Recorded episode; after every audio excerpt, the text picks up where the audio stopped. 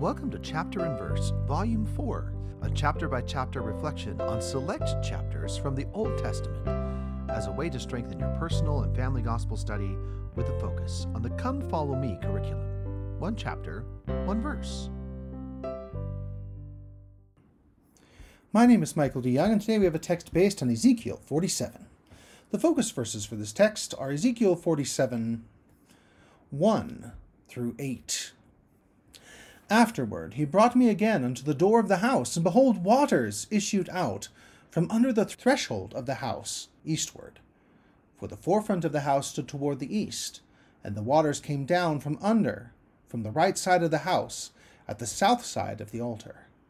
Then brought he me out of the way of the gate northward, and led me about the way without the utter gate, by the way that looketh eastward. And behold, there ran out waters on the right side. And when the man that had the line in his hand went forth eastward, he measured a thousand cubits, and he brought me through the waters. The waters were to the ankles. Again he measured a thousand, and brought me through the waters. The waters were to the knees. Again he measured a thousand, and brought me through. The waters were to the loins. Afterward he measured a thousand, and it was a river that I could not pass over, for the waters were risen, waters to swim in, a river that could not be passed over.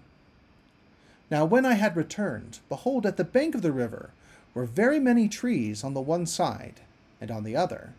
Then said he unto me, These waters issue out toward the east country, and go down into the desert, and go into the sea, which being brought forth into the sea, the waters shall be healed. And now the text Living Waters, co written with Angie Mae Killian.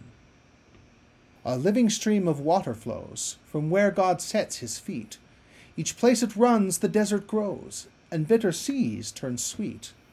The temple is a living well from which this water springs.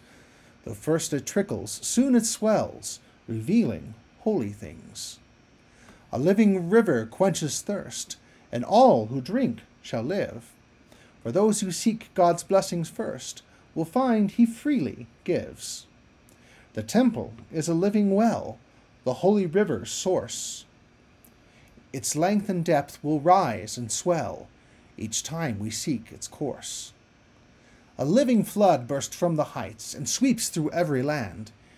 Its healing power renews, delights all those who in it stand. The temple is a living well of infinite supply. Its waters shall forever swell and never will run dry. Thank you for listening. If you like what you hear, please share.